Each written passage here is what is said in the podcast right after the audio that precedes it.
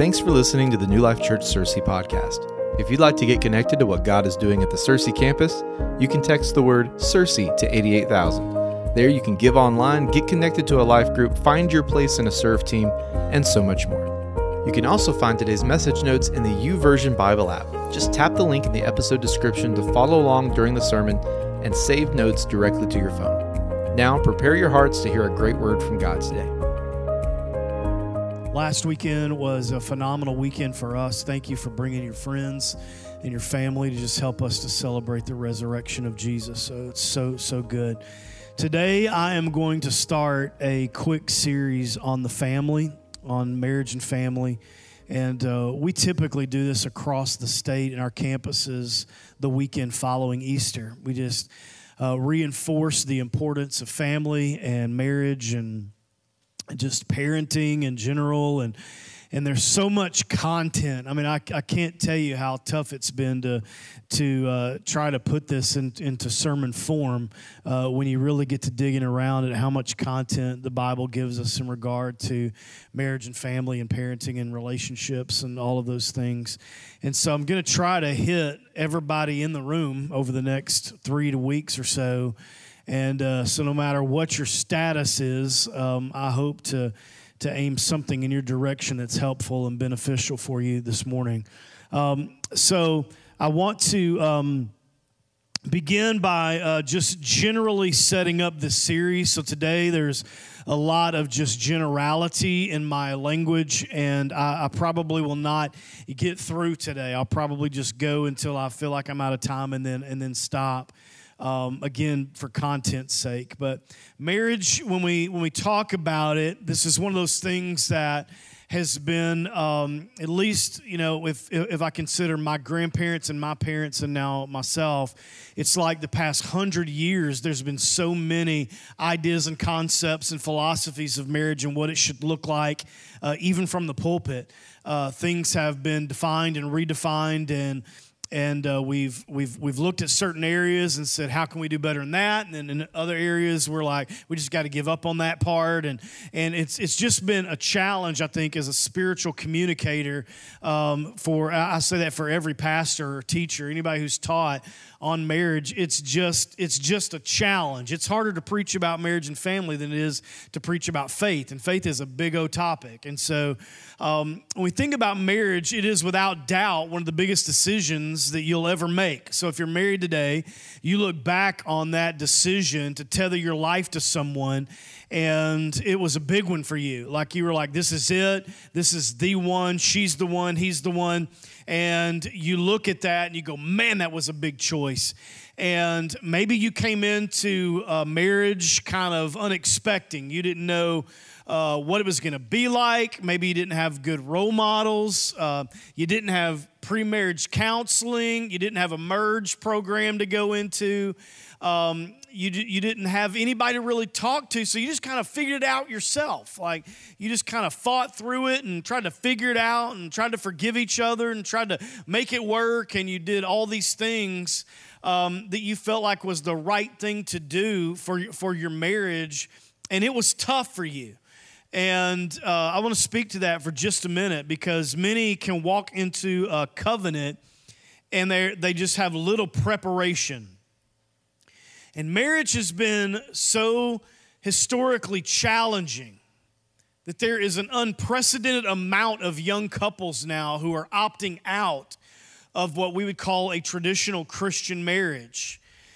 And so there's so many uh, people now in their in their late teens, 20s, and 30s, even into their 40s, that are saying, um, you know what, I'm going to try this a different way um, it looks like either from my own story or the stories that were ahead of me that marriage is so challenging and so hard that I'm not going to do that. And so, statistically, right now, cohabitation is actually higher than marriage.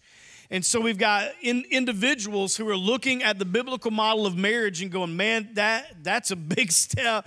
That is huge. That is challenging. So why don't we just live together for a while, see if this works?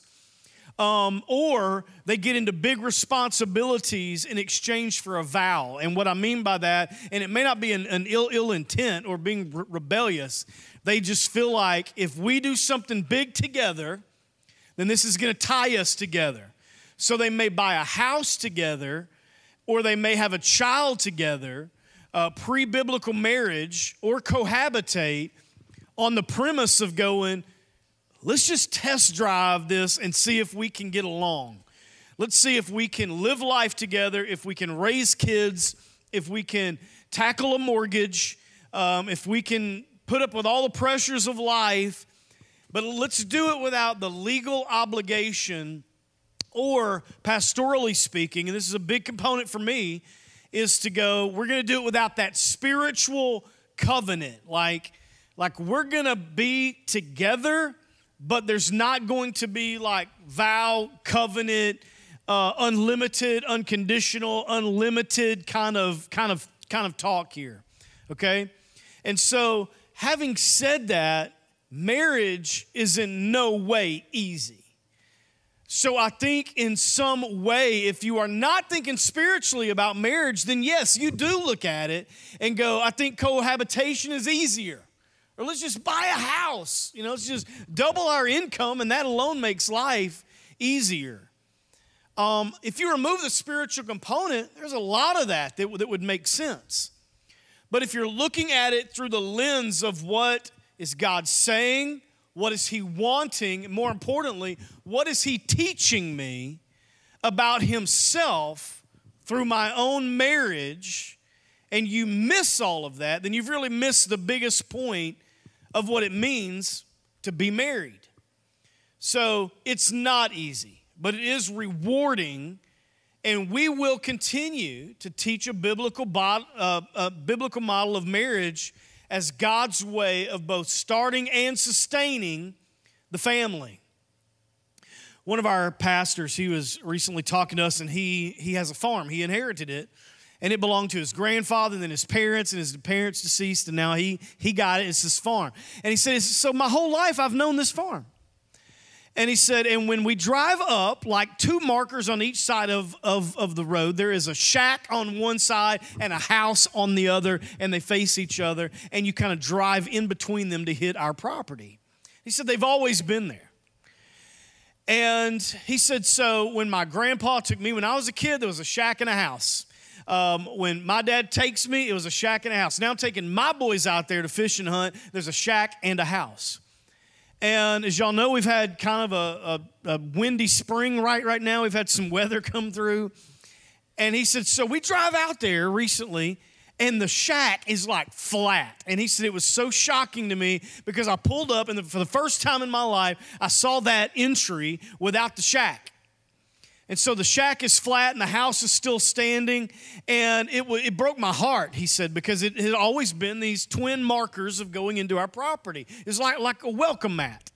He said, but man, I got to looking at it and I realized that like that shack was built to be a shack.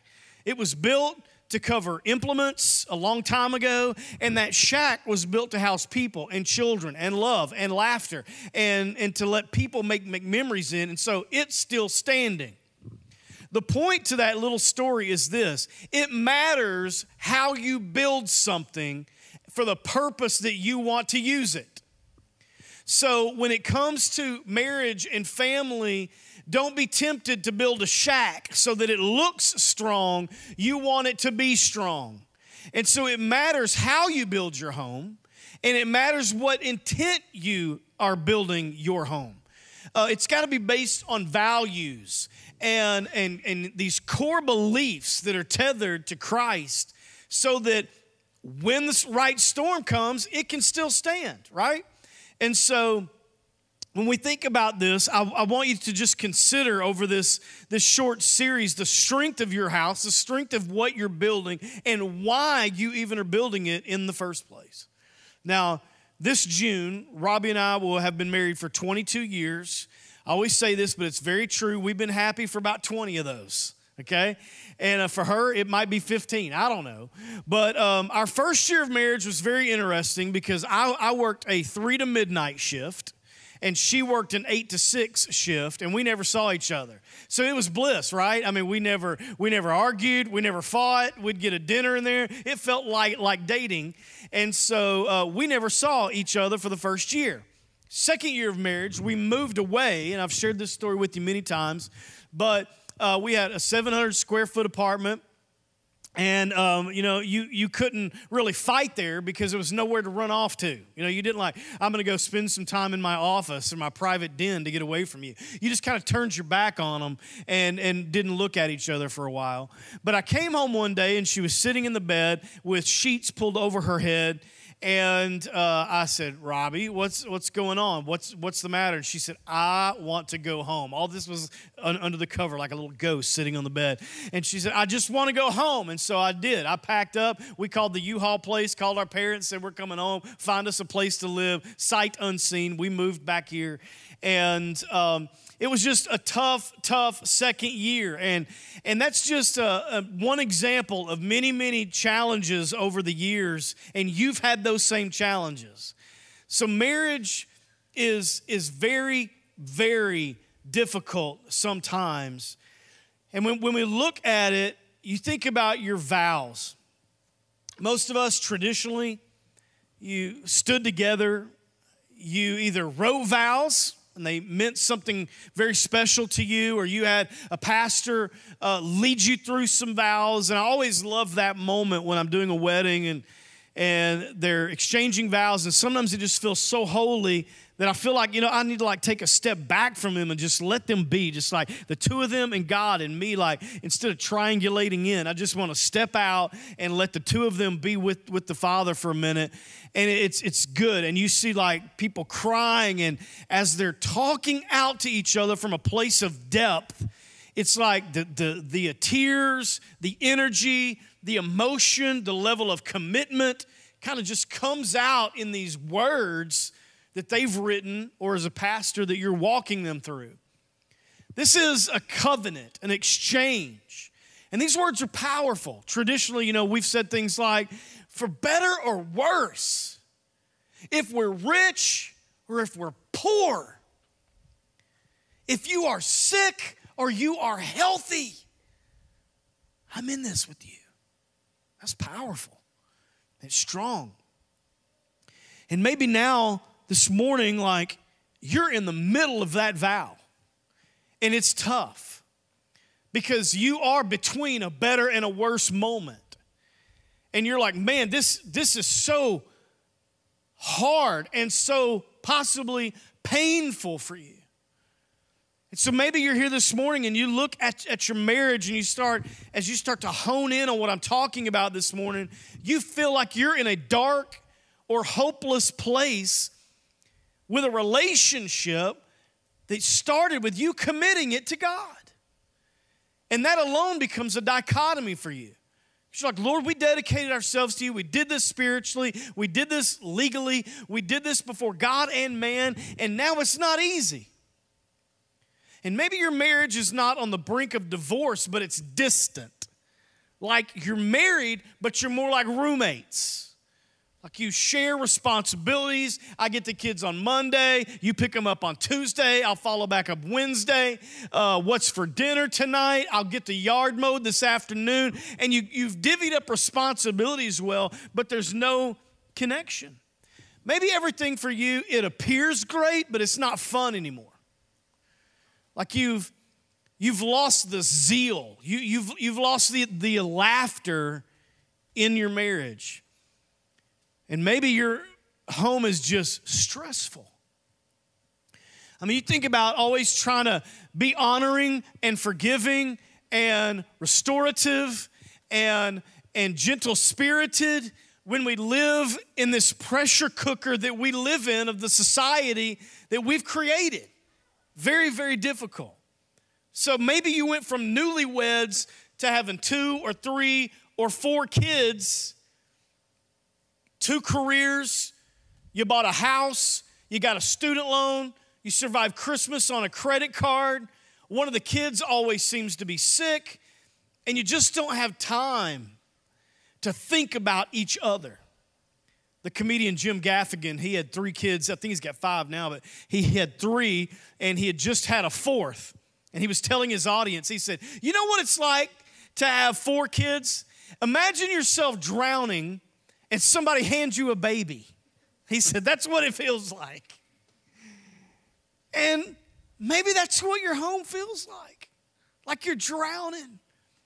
Like, like you're spinning plates, but at the end of the day, you would rather go to bed than have a cup of coffee and a conversation with your spouse. It's like, I just, I'm tired. I just want to go to bed.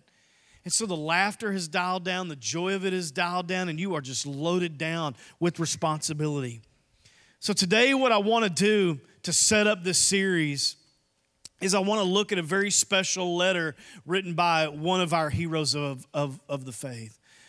Paul is the author, and he's writing to the church at Ephesus. And so I want you to go to Ephesians chapter 5 in your Bible or Bible app if you want to follow me. And while you're going there, I want to talk to you quickly. I'm just going to give you a short context of the city of, of Ephesus. I'm doing this because if you don't have context to the original audience, you don't have anything you got to know what is he saying to this original audience in his original writing to know how that reflects to us today.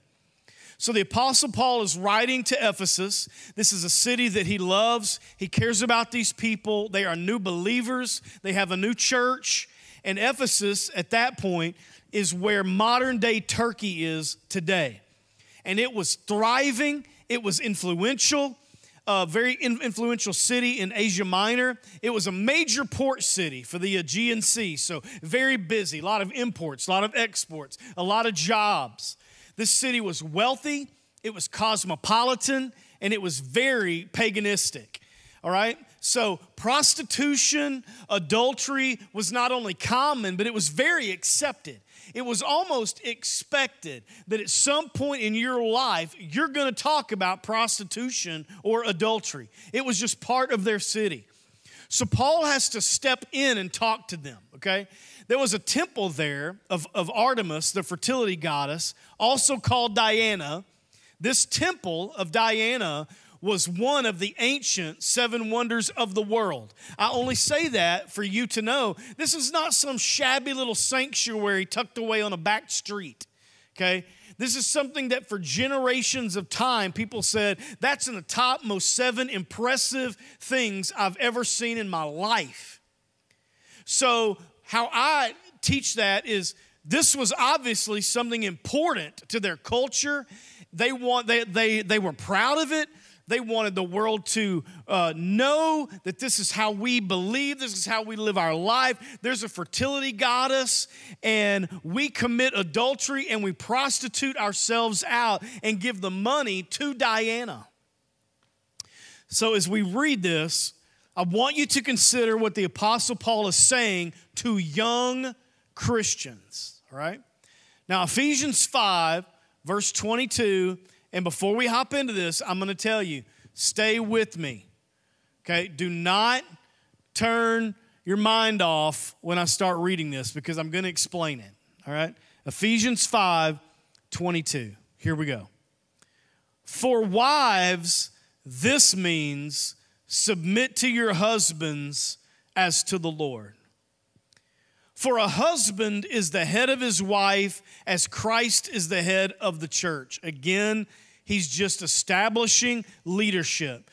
He says, Your husband, I'm calling him to be the tip of the spear. I'm calling him to lead this home. I'm calling, if, there, if there's a fire, he's the first one through the door. Uh, he is going to be the one to bear the brunt of the leadership of your home. And then he goes on to describe Jesus more. He is the Savior of his body, the church, verse 24.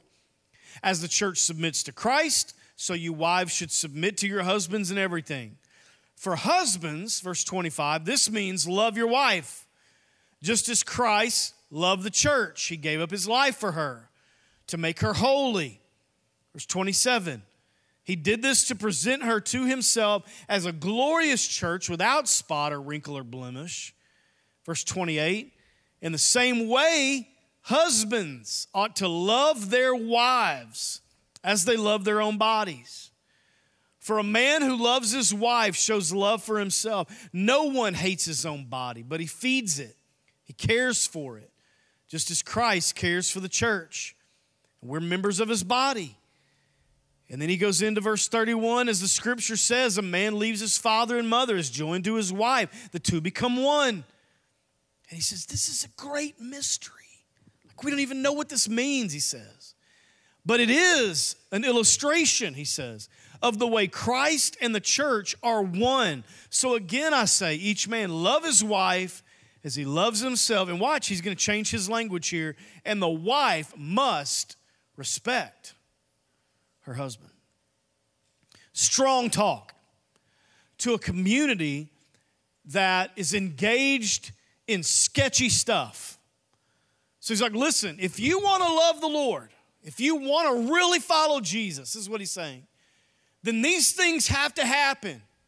And he uses this word submit, and I'm gonna teach that out in just a second. But he's saying, listen, you've got to submit, and husbands, you've got to love. And so, yeah, there's there's an order here, but but you've got to take this and each do your role. And when you do that, there's gonna be balance, and you're gonna be able to win. So, again, in generality, let me talk this out for a second. One of a husband's deepest needs is to be unconditionally respected. When a man is huffing and puffing and defensive, there is something else going on in him, and it's this need in him to have respect. And it's like his huffing and puffing and pacing and red faced oftentimes is a result of going, I don't feel like you respect me in this. I feel like you, you look at me and you think I'm, I'm a joke. You think I'm a paycheck. But what I need you to do is just respect my opinion on this. Respect that this is the way I want to lead our family. Can you just get behind that? That's what this huffing and puffing is. But again, in generality, a woman's or one of a woman's deepest needs is to be unconditionally loved. So, a lot of times when there's criticism or crying, it also comes from a deeper place of saying, I, I, I don't feel like you love me on this. I don't feel like you value me. I feel like I'm somebody that you want to give directives to, or you just want me to help you with your own vision for this. But I'm, I'm not loved in this family. I'm just dragged along based upon what you want to do. So, a man needs respect and a woman needs love, and it's as simple and as difficult as that. So, sometimes we look at it the wrong way, and this, these are things that I hear when I'm talking to couples. Husbands will say, Well, you know what? I would love her if she respected me. And it starts this cycle of, of, of an if then statement. If you respect me, then I will love you. Well, the wife would say, I would respect you if you loved me. And so you've got these cogs that are not lining up and they're in different directions and they're not pushing any power uh, out of, of the marriage, they're, they're combating each other and they're creating tension and they're just winding up tighter and tighter and tighter rather than there being synergy and them connecting and actually doing something that's efficient because one doesn't feel loved and one doesn't feel respected. Gary Thomas, he wrote a book I read one time. A lot of you have read it, but it was, it's a book called Sacred Marriage, and he makes this strong point in there.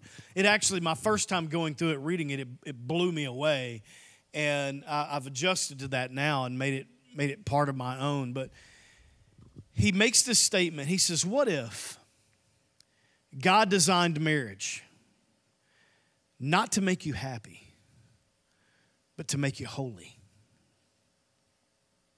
And when I look at that, I compare it to this, this letter because what Paul does so brilliantly in this is he says, Husband, this is your role. Wife, this is your role. And let's do it as Christ would do it. He connects us back to the bigger picture of going, do you really want to know what marriage is all about? It's, it's not mortgages and it's not children and it's not cohabitation. It's not even you being happy. It's me revealing to you how my love is for you.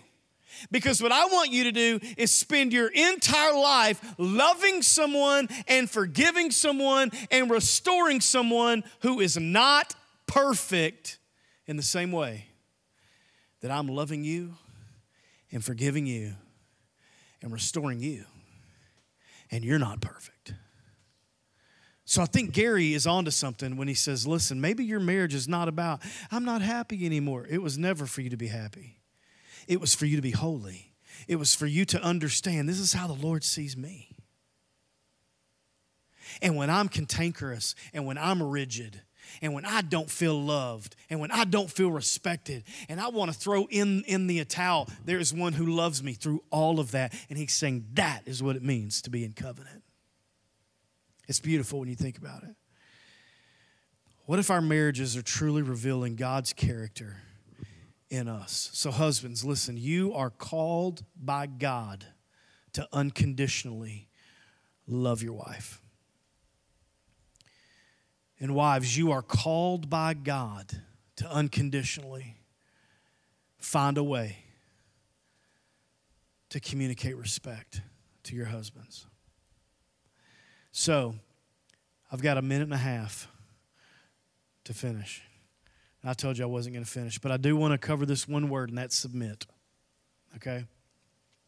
We have done a terrible job with this text. We have fought about it, we have argued over it, scholars have gone berserk on it, entire denominations have been forged around it. And the imagery that we saw in our Western eyes when we read this was we loved the word submit. And suddenly we got this imagery of like, okay, what you're gonna do anytime I say anything is you're gonna fall down and you're gonna kiss this ring right here. And you're just gonna submit. Okay? Now listen, I'm don't shoot the messenger. Jesus is the one that wants it. It's not me.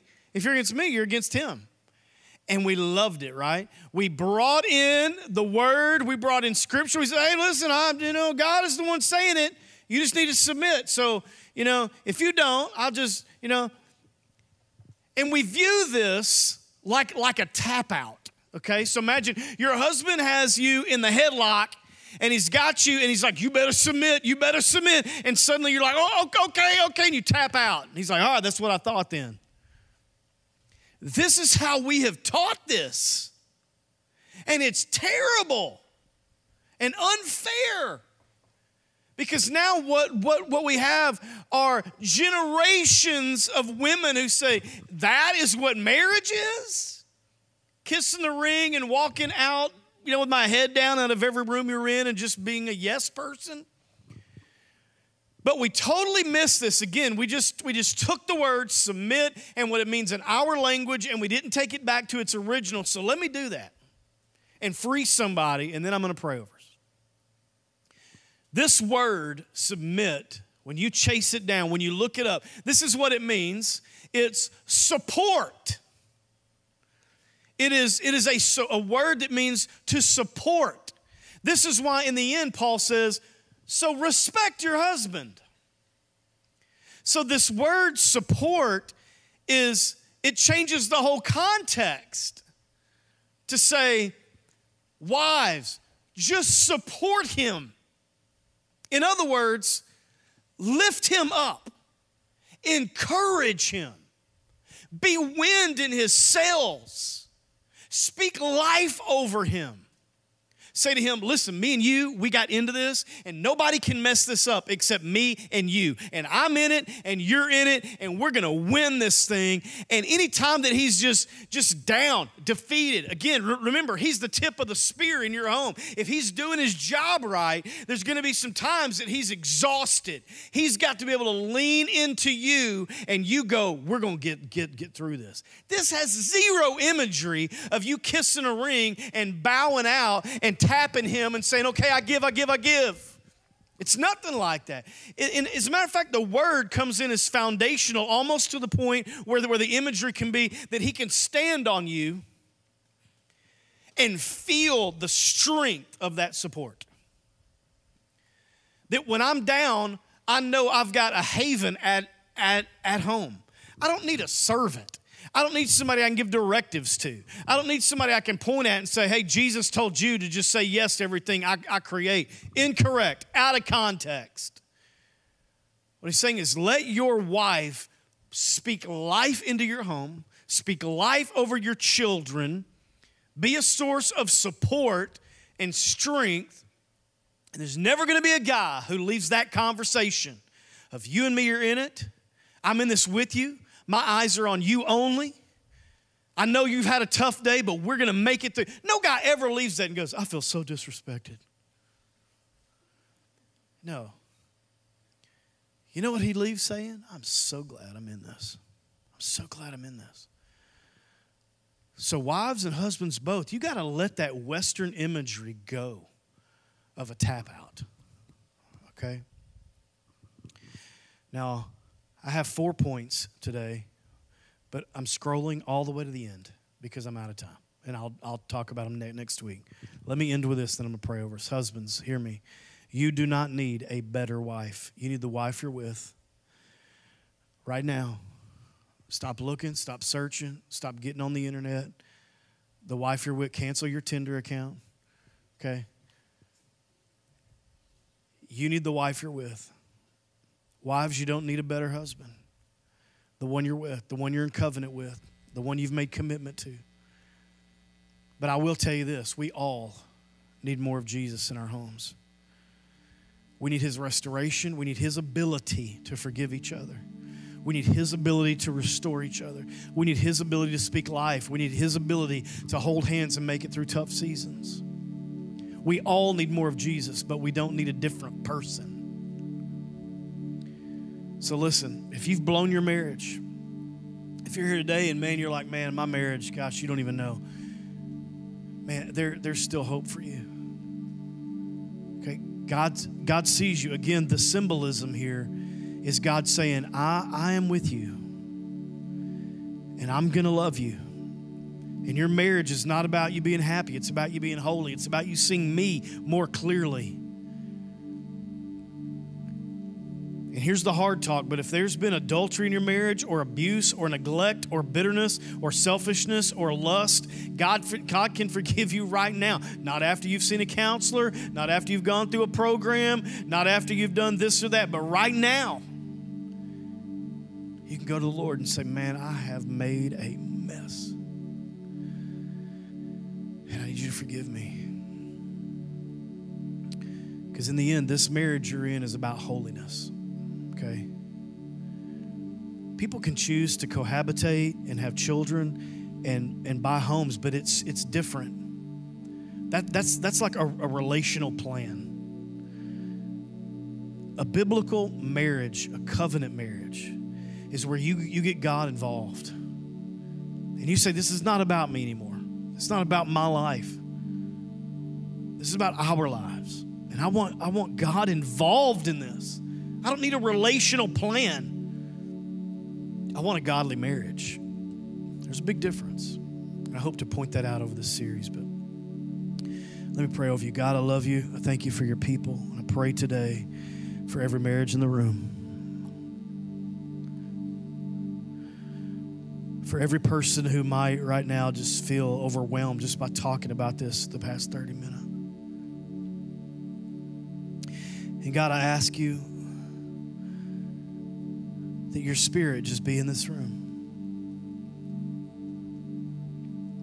To begin to heal people, to speak life,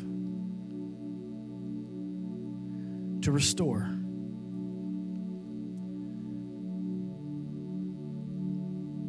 God, remind all of us that our, our spouse is a symbol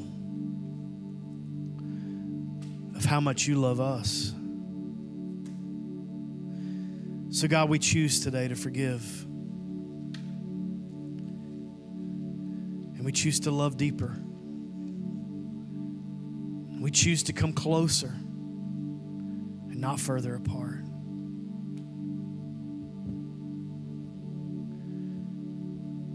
We choose to love, we choose to respect. And God, we let go of this ridiculousness of just tapping out and kissing the ring. That's not your view of marriage. We each have a role, we each play it, and we win because we do it. So thank you for every home. Bless our lives today, Father. In Jesus' name we pray. Amen. Stay with me all across the room today. If you're new with us, let me just explain to you. We're going to sing this last worship song as we do. There's two tables in the very back of the room, and you have the freedom to get out and move. And so I want you to know that you, there's prayer cards back there. You can write down a prayer request. We pray about them all week long. There's also self serve communion, so you can get that for your family. Come back to your seat, serve it to your to your family, your kids at any point. We just want to take this next three or four minutes just to be sensitive to what the Lord is speaking. Maybe this message struck a chord with you. And this is a good time for you to just go, Lord, start something in me. Start something in me. Turn a page. If He revealed something in your life today, this is a great time to go, Lord, help me to do that with strength and courage. All right? Let's worship the Lord together. Amen.